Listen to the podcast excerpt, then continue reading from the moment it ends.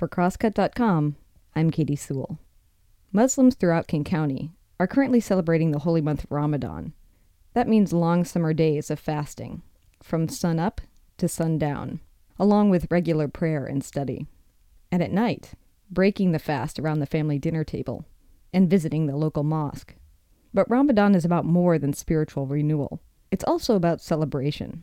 Local Muslim Amina Alsadi and her family bring us this look at Eid, the upcoming celebration marking the end of Ramadan. I'm Amina Alsadi. I'm a twenty-five-year-old Muslim American girl living in Seattle. You don't live in Seattle. You live in Mukilteo. Technicality. My name is Ali Alsadi, and I am Amina's younger brother. Hi, I'm Alia Alsadi. I'm Amina's second youngest sister. Hi, I'm Batool Alsadi. I'm Ami's baby sister, youngest, the last, the baby, the best, possibly. I'm Melanie Alsadi. I'm Amina's mom. I live in Mukilteo with them, too. This is Amina. There's a lot of celebrating that happens during Ramadan. The big celebration really comes at the end of the month, on the day of Eid. It's the... um. first day of the new month, which means Ramadan has ended. You get out your finest clothing, you buy gifts for friends and family, and then everybody goes in the morning to an Eid prayer. I'm Alia. So the night before Eid, when it's confirmed, tomorrow is Eid, you see all your Muslim friends on social media posting like Eid Mubarak, which is the traditional saying. It means like happy Eid or blessed Eid.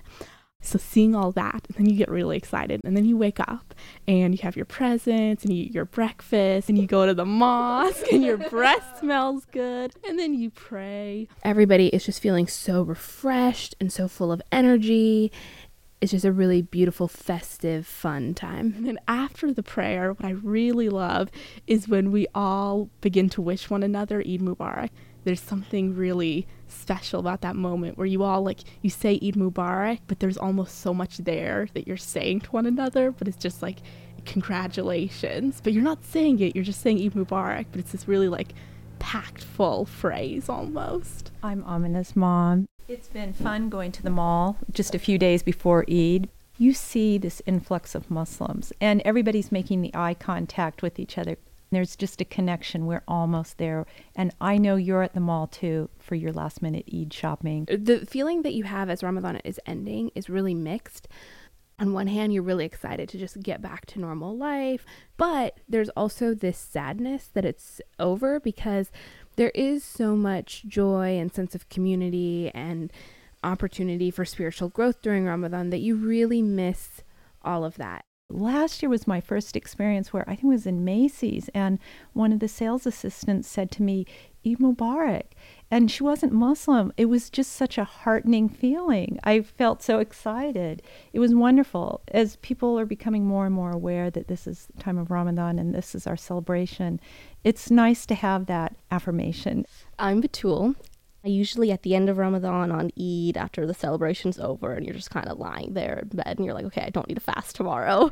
You start thinking about the month and what happened, and you start reflecting on what has changed about yourself. This is Ali. I usually end up missing it by the end of Ramadan. By the end of Ramadan, I really end up missing the entire experience just because it's not really something you can mimic throughout the year. I just, I do change, but I, I, I don't really know what changes until the end, which I kind of like, something to sort of look forward to, because it's inevitable. You are going to change your spirituality in some way throughout the month, so I usually just kind of let it happen. This is Amina.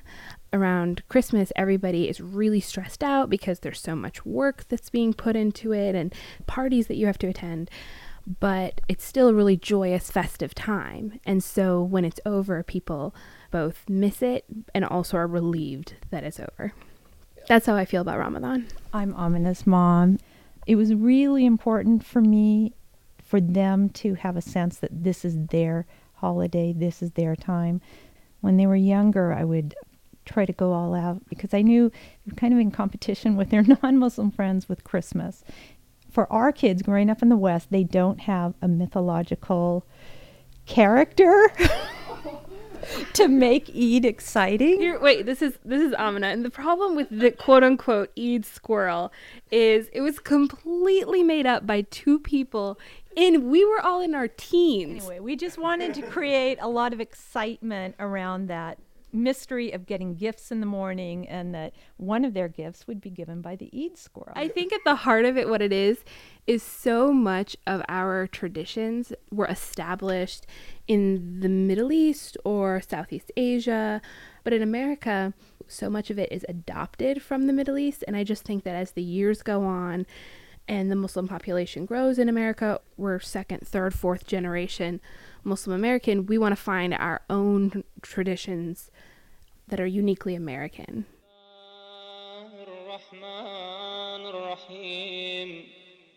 Allahumma salli ala Muhammadin wa ali Muhammad. That's Amina Alsadi. My thanks to the Alsadi family for their generous welcome into their home. And an early Eid Mubarak to all of you.